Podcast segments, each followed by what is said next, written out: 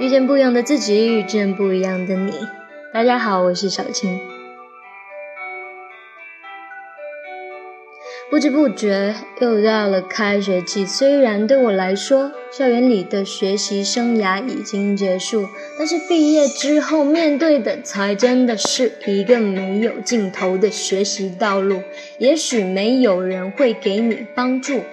没有人帮你引路，有时候感到非常痛苦，又没有人可以哭诉。想了想，又劝自己一定要挺住。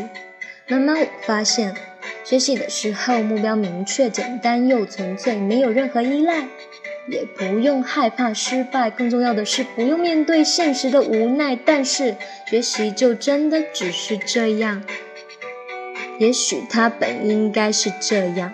但是由于现实中确实有太多的情况没得商量，比如要经常被中断，要经常花很多时间在没有意义的事情上，要思考自己的每一个阶段应该如何向前看，而在这当中最难的应该就是最后一项。